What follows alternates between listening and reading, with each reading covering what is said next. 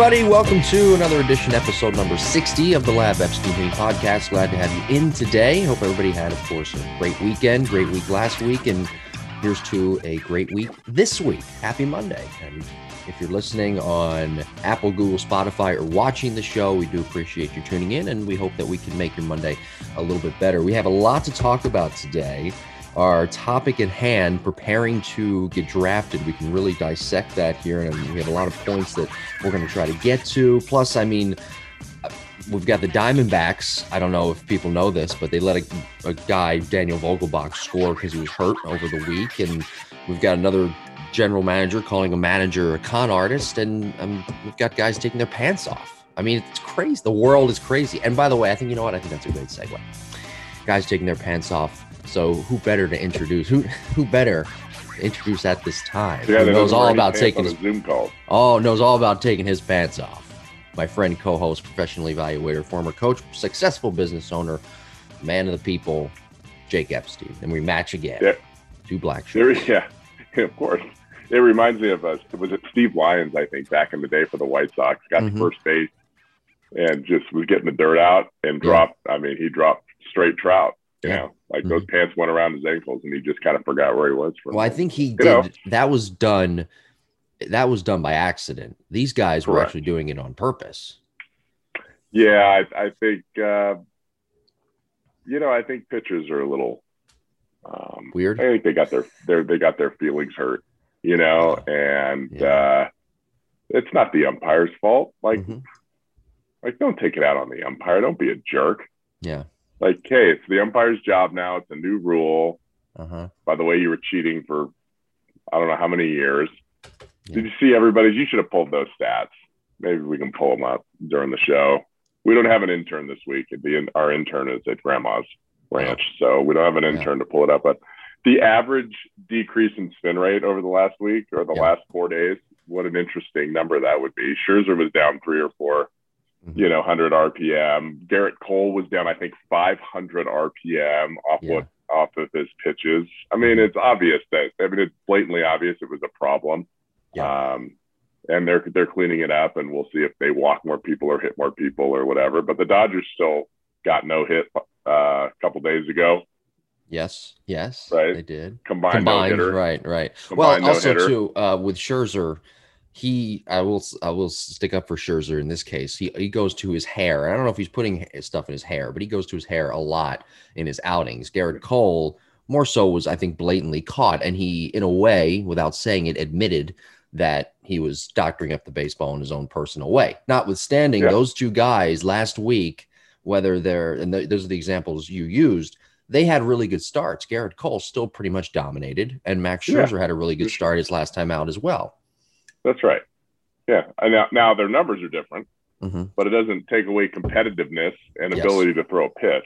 And their talent. what it does yeah. is it, yeah. it it makes the ball look different than everyone else. You know, and then that's what I you know we've talked about in in different podcasts is if you're throwing something at 28, a breaking ball at 2,800 RPMs, and the league average is 25 RPMs, yours is going to break a half inch more, and that half inch is the difference between a line line drive and a ground ball. So you know, that's where it makes it a huge, huge difference. Um, Max Scherzer is probably one of my all-time favorite players.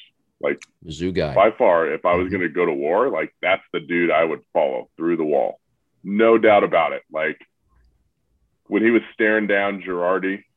Yeah. Girardi pretty, made a bad decision. He made a bad decision coming out of that dugout. We all know what Max Scherzer would do to Joe Girardi. Yeah, you know, Girardi's just that's you, him. You know, he's a he's a scrappy guy. And do you remember a couple of years good ago? Gamesmanship. Hey, you got to get a guy off his game. It didn't work. Do you remember but, a couple of years ago when Max got hit in batting practice in his eye and broke his nose and had this black eye? And there's a picture on the internet. I think everybody should Google it if you get the chance. Google Max Scherzer black eye, and you'll see him in the bullpen prior to his start in Game Two of a doubleheader, Nationals Phillies 2019. And I mean, he looks so scary with that black eye, that that that grin on his face, yeah, ready to come out of the bullpen. It's like I'm going to eat you for lunch. Yeah, uh, yeah. I mean, you can't teach that kind of, you know, intensity and and and uh, grit. Like yeah. he just he's always had it. I mean, he had it at Mizzou when he, you know, whatever that was, 15 years ago. Yeah, it's it's Just it's it's hard to give me the believe he's, he's 37 years old at this point, and he's going to be a free Yeah. agent at the end of the year, which which would be which is an interesting proposition. You give a guy that age a three-year deal, and you try to re-sign him if you're the Nationals. Hmm. I don't know. Interesting. Speaking of Joe Girardi, by got at least one more year, maybe two. speaking of Joe Girardi, by the way, Yeah. he had uh, a guy, uh, gen- a guy, yeah, really bring really bringing down his status. A general manager, Mike Rizzo, who arguably is one of the best general managers in the league at this point. Yeah, I mean, I think you- I think you can really say that with a lot of gumption uh, behind it. The Nationals, by the way, amazing. Uh, didn't two weeks ago? I admit this. I two weeks ago I said they weren't very good when I said that Starlin Castro was was Epps choking right now. He's Epps dying. But I said it a couple of weeks ago. I don't know if he's laughing at something I said or laughing at me or just choking on coffee. He's got to go to a wedding. Did you, did you hear any of the coughing? The, the coffee? No. Coughing. Oh, the coughing. I did not. No, I hit the mute button. Wow, you've got like a Problem is, the problem is we got video now. right. So people, yeah, people saw it. You Oh, can see. Yeah, the coffee's strong this morning. is it? Yeah. Well, you, Went you gotta, the you got to be careful. You have a wedding to go to. You're very excited about going to that wedding, and you got to be careful. And I, I hope you're that excited when you come to my wedding someday.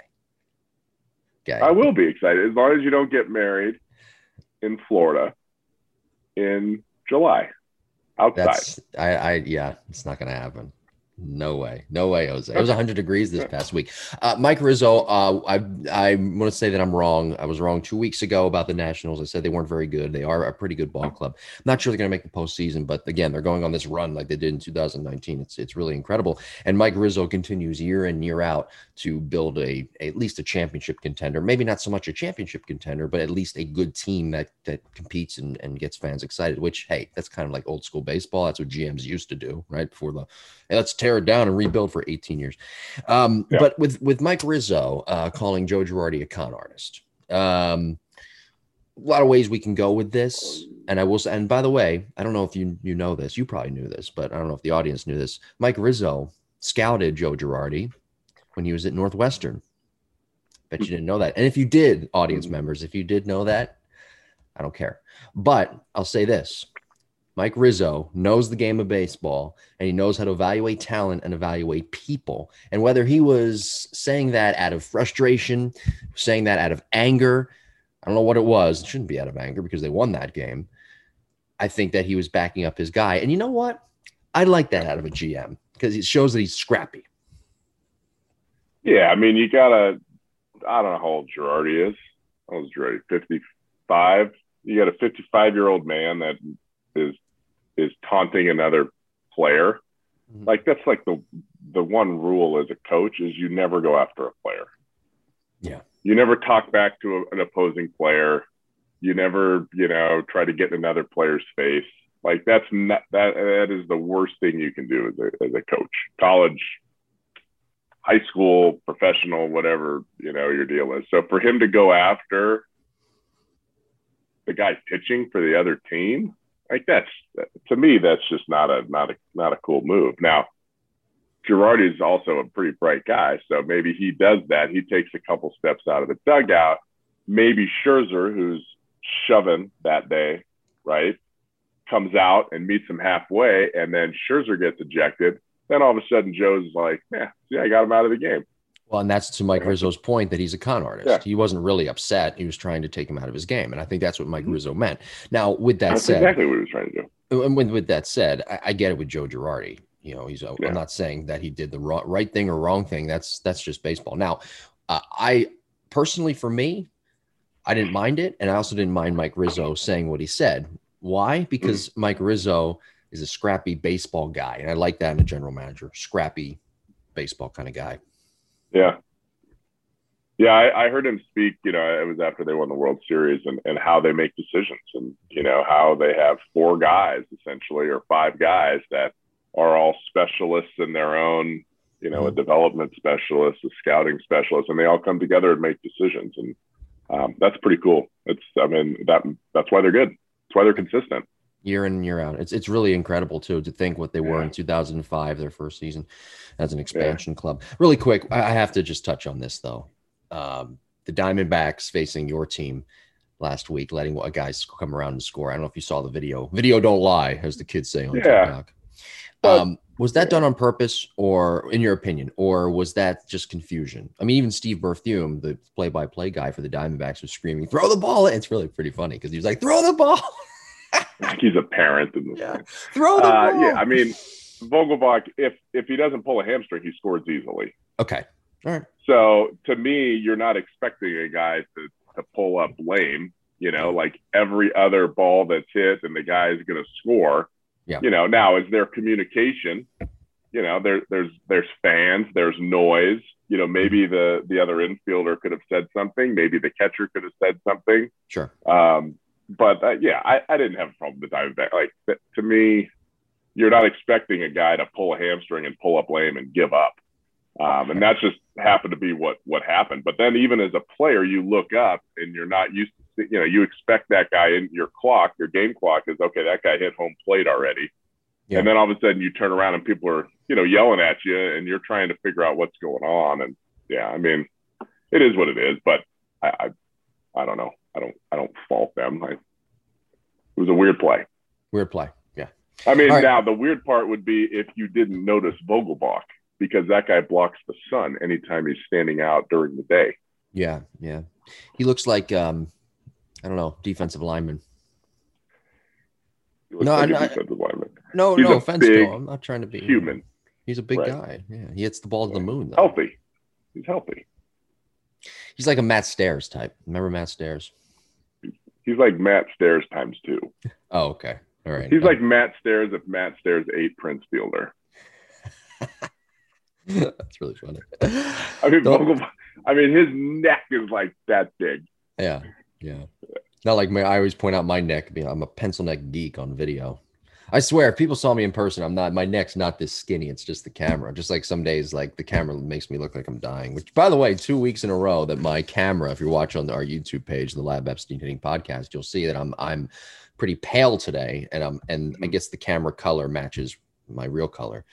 Sometimes I'm yeah, yellow. yellow. I'm dying. The jaundice has gone away. Yeah, which is good. Somebody recently um, who watches the show said there's a there's a, a, medical term for the liver shutting down that makes you yellow or makes me look like I'm yellow. Forget is what it, it not jaundice. Not jaundice. No. Maybe it is jaundice. Hmm. I don't know. Hey, don't forget to like and subscribe to the podcast too. Uh, to listen on the audio side. One of our listeners will definitely Spotify. let us know for sure. Yeah, please do. Email us jimbopodcast21 at gmail.com or reach out to us on twitter or uh, or instagram. I have to check my instagram a lot more. I haven't checked it in like like at least two and a half weeks. I gotta do that do better do better. You can do All better right. jim. I could. Very yeah i'm always on twitter instead. Um all right, let's get into our topic today um, because we've got a lot to talk about with preparing to get drafted. We're not talking about any players. We're not evaluating any players. We're not allowed to do that. but we're going to just talk about, in general, players preparing to get drafted because the MLB draft, obviously, it's shifted. Uh, it's changed. It would have probably, well, no, it would have happened already. Mm-hmm. Um, but it's coming around the corner here. And I think it's a good topic to talk about preparing to get drafted from an offensive side. So that's what we are at the core, an offensive based podcast. They said we wouldn't yeah. last five episodes, but here we are. We do break off right. other things. So anyway, uh, Ep got drafted. I didn't. I wasn't a very good player. Um, Ep got drafted though, and I'm curious to see hear your story um, because I know it's changed over the years, but to hear your story about talking with the scout who drafted you and signed you and and meeting your parents and then kind of getting that that call on draft day like hey jake you've been drafted. So i'm curious to to hear i mean the, because in the movie moneyball you saw a little bit of a clip of someone getting drafted billy beane getting drafted talking with mm-hmm. scouts. Was that accurate? What was your story like? So i wasn't a you know a, a highly touted prospect. Mm-hmm. um, so i got drafted out of high school by the hometown team, by the Padres. Oh, I didn't know that. I thought you got uh, drafted once. Okay, twice. Yeah, no, I didn't. My senior, my I was a senior sign, so for the Angels. So I was a, uh, I was a much better player as a senior, but they didn't really draft seniors back right. then because guys were, you know, there was no leverage and they could just there was no slot money back then. So, it was like, yeah, they just so they would sign guys and then give them a little bit more money than what you know the draft was worth. But you know, going back to to high school, you know, it was it was a local scout who I knew because I played it for the area code team. So right. I was a, you know, I, I had known him because he was the area scout, and everybody at the time is scouting.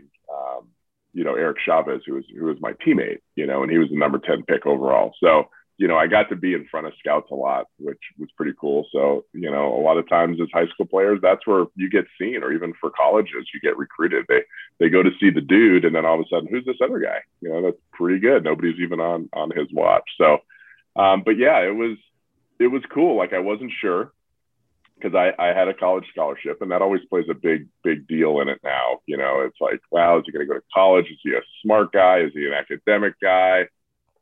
Do we want to draft him and pay for his college so he can he can still go in the off season, which which never happens. You typically have to go to you know instructional league in the yeah. fall, so you're not really able to take any classes. But um, yeah, the, the, call came in. It was the general manager, um, you know, the Padres is Kevin Towers. Um, he called and said, "Hey, we just drafted you," and uh, blah blah blah. Uh, I don't remember all of it, and it was like really cool. And hey, we'll be in touch. Our local scout will be in touch, you know, with the contract and, and all that, you know. Yeah. And I was like, awesome, you know, but it wasn't a big, you know, to do because I wasn't like a, you know, first three round guy. Um, but it was cool. I, I knew I was going to college. I wasn't. I wasn't going to sign. My parents weren't. You know, if I was, a, if it was life changing money and I was a first rounder, then I probably would have signed. But you know, for at that time, it probably would have been college tuition which I already had a scholarship. So that was kind of a wash. Um, plus, I don't know, it was probably fifty thousand dollars, forty thousand dollars, which I probably would have blown through, you know, in a couple years trying to live on your own, being a minor leaguer. Like it costs right. money to be a minor leaguer. Oh yeah. You know, you, are not yeah. you're not making anything. So um, you know, I made that choice, but um, yeah, I mean, it's really cool. Like that's that's what you dream of, right? As a kid, it's like you work, you work, you work, and then draft day. I mean, I remember sitting there watching the ticker. It was much different than it is now, but there was like, I'm pretty sure the internet was out then. You know, it was on maybe AOL.com. We had What's AIM. That? We had AOL.com. We had AIM. Remember AIM, the instant message? Yeah. yeah. That was yeah, pretty much the extent. The that would have been 96. Right. Like the internet was pretty like I don't know if the draft was I think I don't think that's what it was. I think I was waiting for a phone call. Right. Wow. I'm pretty sure that's what it was. Now the Amazing. second time it was there was a draft tracker in 2000, but that didn't matter. I got a call, but I wasn't. I wasn't. What was draft. that like in 2000 when when you were in college and you got drafted? You were a senior, you kind of knew at that time your signing bonus, you're probably not going to get drafted high. Your signing bonus yeah. is probably not going to be that big. So was the same process as when you got drafted out of high school? And did you regret not signing out of high school with the possible signing bonus that would have been 50 grand plus the tuition? Yeah, I never regretted it. Okay. Um, so I, I, never, I never regretted it. Um, it was, you know, I don't remember. Our season ended at Fullerton um, as a senior you know, the coaches kept saying, "Oh yeah, you're going to get, you know, you're going to get a chance. You're going to get picked up. Blah blah blah. You know, you'll sign that won't." Because I had a pretty good year. Well, I think I hit 320 or 330. And, you know, nine or ten home runs, like pretty decent year. And I didn't play all the time because I had a I had a broken ankle that I was rehabbing. You know, the first part of the year, but you know, it was like I remember losing to Mark Prior, um, and getting bounced from a regional, and I was on deck so I was on deck when they we they got the last out against us, and we lost by one, I think one round or two rounds. It was a close game. USC Prior to uh, beat us. It was uh, it was another guy who ended up being a big leaguer. Gosh, I can't remember his name. He pitched for the for the uh, Reyes. His name is Reyes. He pitched for the Cardinals. Flat bill guy. Um, yeah. He was the he was the number two behind Prior. They're pretty good that year, but um, you know it was awful. Like I remember everything. I remember like the exit, you know, we had a conversation on the right field line as a team, and then I went and sat outside the locker room, like just by myself. I just I didn't want to talk to anybody. I didn't want to didn't want to do anything. So, um, and then the draft was probably a week later, and then I got called, that you know, from uh, two teams. You know, hey, we want to sign you, blah blah blah. So I chose the Angels. You know, they gave me you know a couple thousand dollars more. Yeah, yeah, yeah. It wasn't a big thing, and they were the local team, and they did a lot of like stuff. So you didn't get area. drafted the second time. No, didn't get Okay. drafted. So I was a senior senior sign. So the cool part about that though was I was so close to Anaheim. I I drove to the stadium. Yeah. And and I sat down with the general manager and signed the contract right, you know, at the stadium with the general manager, which is pretty cool. You know, a lot of times it's it's not like that. You know, it's a local scout guy or something like that. So um, yeah, that was fun. Like that was that was pretty cool. And then I got on a little crop duster plane and and flew to Montana a couple days Right. later. Yeah, and you've told that story before about Yeah. your time in the minor leagues and and trying Yeah. to navigate through that as well. Now, what's interesting to me this this whole story, you got drafted once, then you didn't get drafted, but Mhm. you still signed. And this is and the, the draft back then was what 40 well it was more than 40 uh, it was more it was 50 Yeah, there was a lot of rounds, right? Yeah, there's Now probably it's it was lot- at least forty. Now it's it's a lot different. Um, you would think Yeah. weighing weighing college and getting drafted out of high school, you would think now parents would say to their kids, no, no, no, you go to college, play three years or four, whatever, and then get Mm-hmm. drafted. It's it's really not worth it to get drafted out of high school in the last round again because the draft is a lot smaller. Right. And even with that enticing signing bonus, it, it's probably not worth it. Let's let's it's not life changing money. Let's let's go to college first, and that's where weighing college comes in. Yeah, and it, and it really depends. Like, I mean, it depends on where you're going to college. Yeah. Like, you go to a junior college, Mhm, or you going to LSU or Vanderbilt, you mhm. know, where you're gonna you're gonna get drafted, and your your stock's going to increase, you know, in time. So, uh, for me, there was the college leverage wasn't a thing back in the in the late '90s. Like, you didn't go to college to increase your draft status. Like, Mhm. if you were gonna get money, you were gonna sign out of high school Mhm. and it's totally changed in the last 25 years. You know, it's guys. Um, you know, I could, I could tell you most people on you know draft lists. If you would look, you know, at the history of the last like two rounds, top two rounds, you know, predominantly it, it would have been high school players, like no doubt about it. And now it's it kind of leans the other direction. So it, it's kind of a cool, dy- cool dynamic. Um, you know, one of the reasons I left Missouri was uh, because there were no scouts at that time. Mhm. Like no scouts came to the University of Missouri to watch games. Mhm. So I had like I was highly touted, blah blah blah. I played three years. I never saw. The only time I saw a scout is when we went and played Texas. Or like Scout Day, Yeah, you- right? Huh? Or like Scout Day. Yeah, scout day, but that's not. They need to see you in action, right? Right. Like my tools didn't matter. I could throw hard to second base. I could hit the ball far in batting practice. I could run slow. Like that wasn't helping anybody at scout day, you know. So Yeah. it was, you know, game game action. That's where you got to perform, and and that's where cross checkers see and all that kind of stuff. So um, that was one of the reasons I, I chose Fullerton when I went to transfer was because I know and, and my first inter squad game at Fullerton in September. Of course, I was on crutches at the time because I broke a leg in summer ball. But the first inter squad game, there were like 15 scouts in fall ball. Mhm. I'm like, you gotta be kidding me. And so I was like, okay, I made the right choice. And you know, eventually somebody liked me enough to to to pay me a couple bucks and a plane ticket to go go play pro baseball. But you know, looking looking now, Yeah. you know, I I, I like to like let's if we take Jack Leiter and, and, and Rocker, right? Sure, sure. Rocker at Vanderbilt. We take them for for what it's worth this year, right? They're probably both going to be top five overall picks. Okay. Um, they went they they went to Vanderbilt. Vanderbilt dominated because of them. Vanderbilt would not be in the World Series without them this year. Um, in three years, if they would have gone to the minor leagues, would they be in the big leagues now? Three years later, I would say so. You know, would they have developed? Maybe Vanderbilt has a better development system in terms of putting on weight, getting stronger. Scott Brown's a great pitching coach. You know, maybe they have better tools than the minor leaguers. You know, I don't know. As a pitcher, in my humble opinion, I would not have gone to college because they were going to be first. They were going to be first rounders anyway. I would not have gone to college because in three years of college, that elbow can pop at any time. May, may I just jump in here? I'm glad you brought that up because I was going to talk about that, ask and and value this question later, but we can bring it up now. I've always had the philosophy of, this is just me playing, you know, Jimmy Scout, right? Jimmy General Manager. I like playing role playing that sometimes. That's Um, better than your other role play. hey, you know what? Keep your pants on there, pal.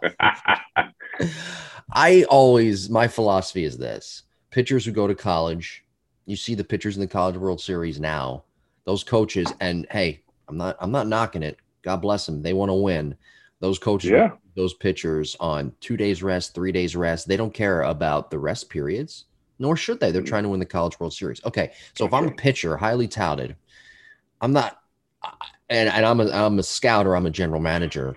I'm more so drafting pitchers out of high school so they can be in my care. I can develop them the way I want them to be developed, or our development system the way they should be developed. And I'm drafting a college hitter over a high school hitter. That's kind of like my draft philosophy. Is that something that kids getting drafted who have the chance to get drafted out of high school, pitchers, hitters, is that something they should think about as well from a maturity standpoint? Absolutely. Mhm. Um, but again, you know, sending sending your 18 year old kid to to Coach Corbin, you know, at Vanderbilt, Mm-hmm. like that guy runs a tight ship. You know, like that's and that that kid's going to grow, and that kid's going to be, you know, uh, you know, learn how to manage his time, Mm-hmm. and um, you know, between school and personal time and and, and baseball. You know, versus you send an 18 year old on their own to, you know, the minor leagues and they're surrounded by people that are older, right? Maybe guys that are over 21 that are, you know, having beers after, you know, the game or workouts and stuff like that. And you have an 18 year old that's, you know, can that player handle it? Um, you know, what is the best situation for that player? It really is a tough call. Um, I mean, I, they're going to find you if you're a good player and you go to college and dominate. They will find you if you have tools. If you're a good player and you're in high school, they're typically going to find you.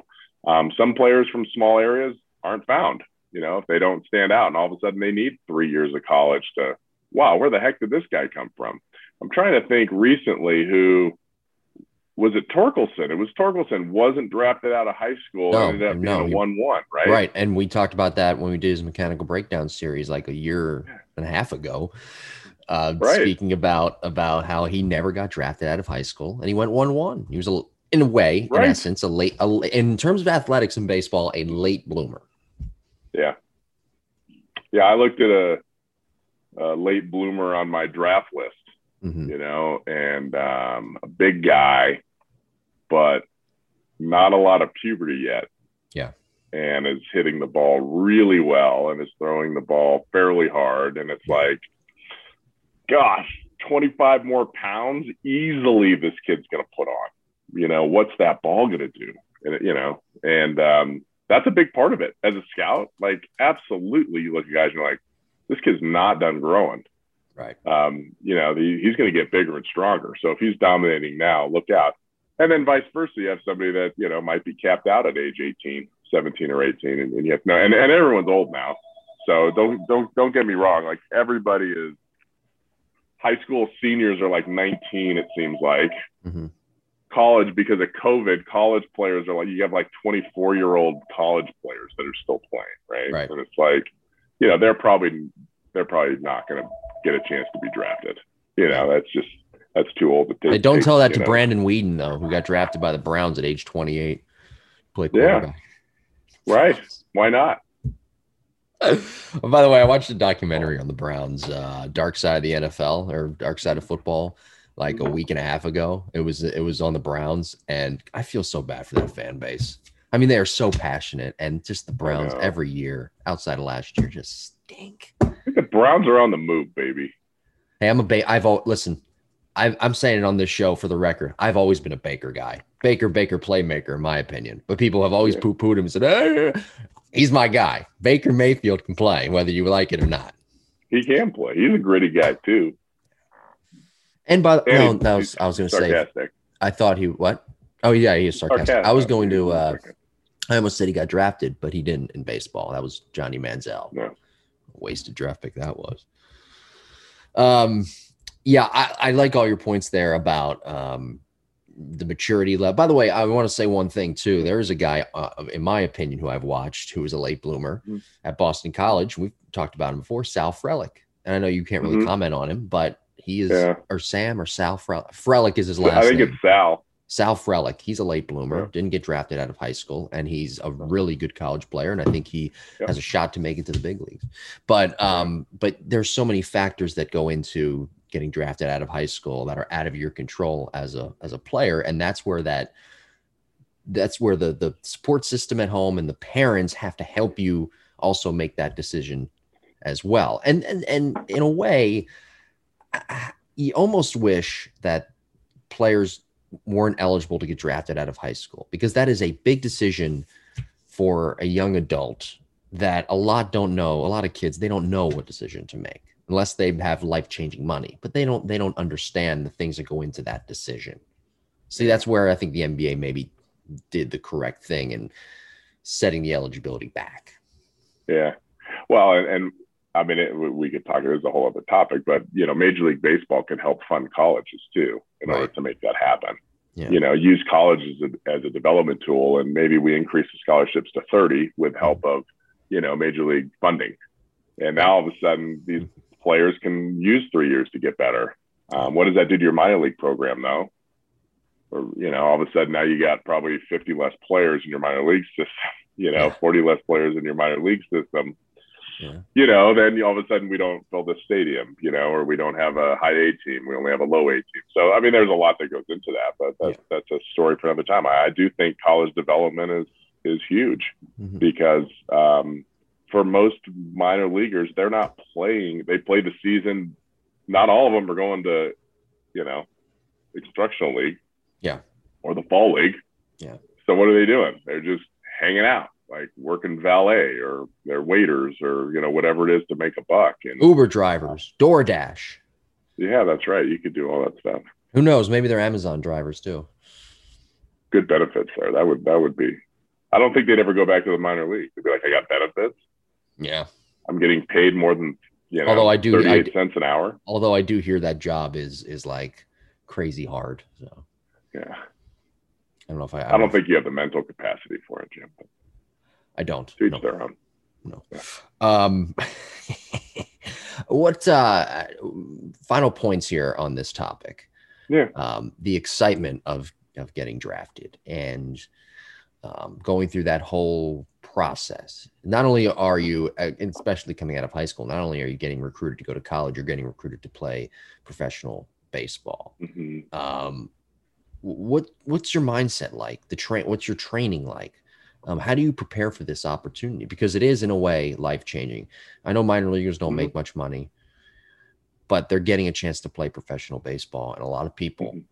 would die for that. They would give their yeah. left nut to do it, as they say. Yeah, right. That's and right. they and um, it's a chance that it's a once in a lifetime type thing that you can tell your grandkids one day then you just do it. Like if you, I mean, you work for that opportunity, right? You you take extra swings, you lift weights, you know, a little bit longer than most guys, or whatever you have to do. Because really, when you like, I'll never forget signing that contract. Two things: when I signed my letter of intent, mm-hmm. and then when I signed my professional contract, mm-hmm. um, and then of course when I signed my marriage license. Just in case other people are listening. Right. Yeah, yeah. Uh, but those are the three. Like that's what I remember. Your voice does travel. It travels well. It travels. Yes, it's booming. So, uh, I, yeah. I mean, you're you're a pro, right? That's what you you know. What do you when you're you're eight years old, seven years old, and I was you know Jose Canseco playing wiffle ball. Yeah. Because I wanted to be a pro, right? I wanted to be a pro, and whether or not you get paid very much, you're you're still a pro yeah. and you put on that professional uniform for the first time, it's pretty cool. Like it, it, really is. And you go to spring training with all these other pros, and you guys are all part of the same organization, wearing the same hat, same jersey, and um, it's a it's it's a really cool thing. Like I, yeah. you know, wouldn't change it for the world. Now, if I would have drug around for eight or nine years and been a mediocre minor leaguer, and then all of a sudden had to go back to school and finish my last semester and mm-hmm. start a family a little bit later, that would have been a bad decision on my part. You know. Yeah. Um, I kind of saw the writing, like I'm not as good as these guys, and maybe if I had a different kind of personality, like ah, screw that, I'm better than that, and yeah. you know, I just got went crazy and whatever, and, and maybe I could have played longer, but I kind of knew it. Like okay, like I had a lot of friends that were better athletes than me that did that. They played in the minor leagues till they were 28, 29, 30, and then they had to start life over. Yeah. And I didn't want to do that. Right. And it's tough to say. It's a really tough decision to make, but you know, in hindsight, it was the right decision. Yeah. What What about um, just in general the um, just mentally getting yourself prepared in today's world. Yeah. So one of my players um, that I've worked with since he was, and I, I can't say his name because he is a prospect, um, but I've I've known since he was probably 12. Worked with his brother. Um, he's a college player, and anyway, so this said player has a a very good scholarship to a Division One school on the West Coast. Okay, so he's he's uh, kind of a two way guy. Um, he throws really hard, but he's very athletic and smooth with a bat. So he's being looked at by some organizations as a hitter, some organizations as a pitcher, and some is, hey, we'll give you a shot to do both, which I don't think that really is the case once you get to minor league ball. So yeah. he knows if he goes to college, he could be a two way guy, but he could also get life changing money, you know, hundreds and hundreds of thousands of dollars. That's a really hard decision to make. Like he's in a really weird window of, you know, do I go? I'm going to a pretty good school if I continue to develop and get bigger and stronger, maybe I add a couple miles an hour to my fastball.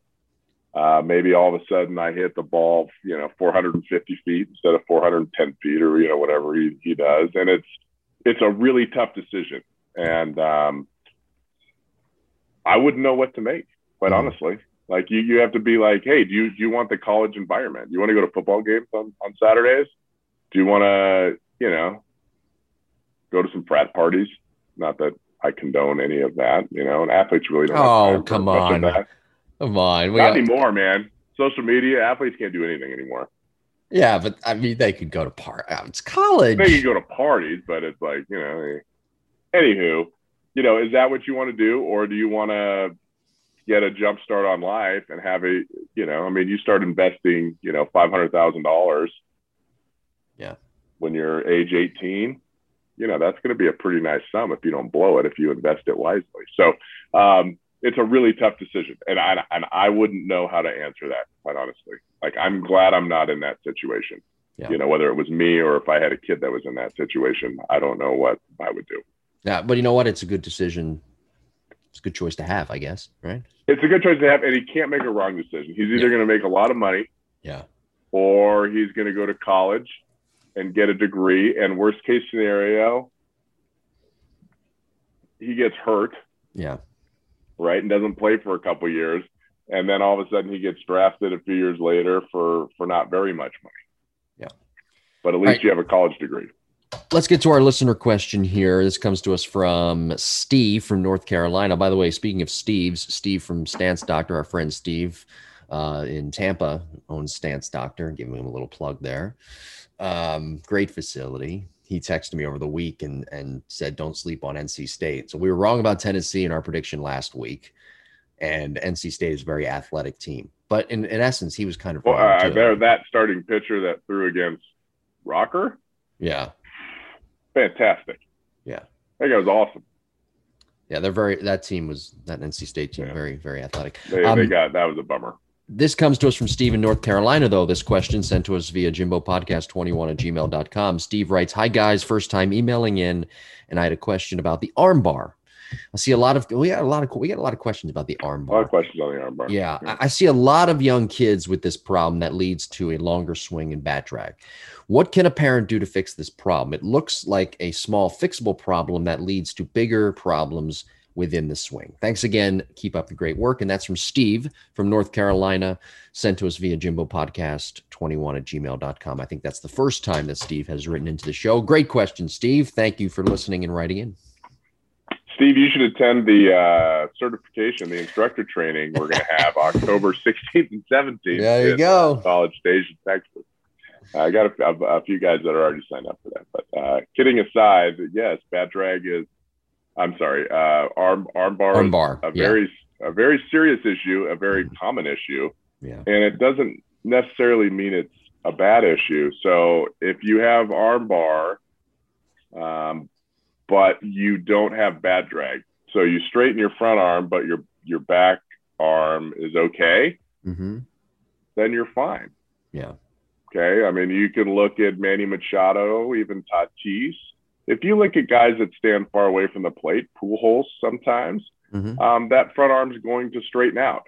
It's if that front arm straightens out and your back elbow drops underneath, then then your career's over. Like I'm not joking about that either. Like that is a catastrophic issue. Yeah. Um, if your lead arm straightens out and your top hand opens and you cast in bat drag, that is a catastrophic issue, mm-hmm. both fixable.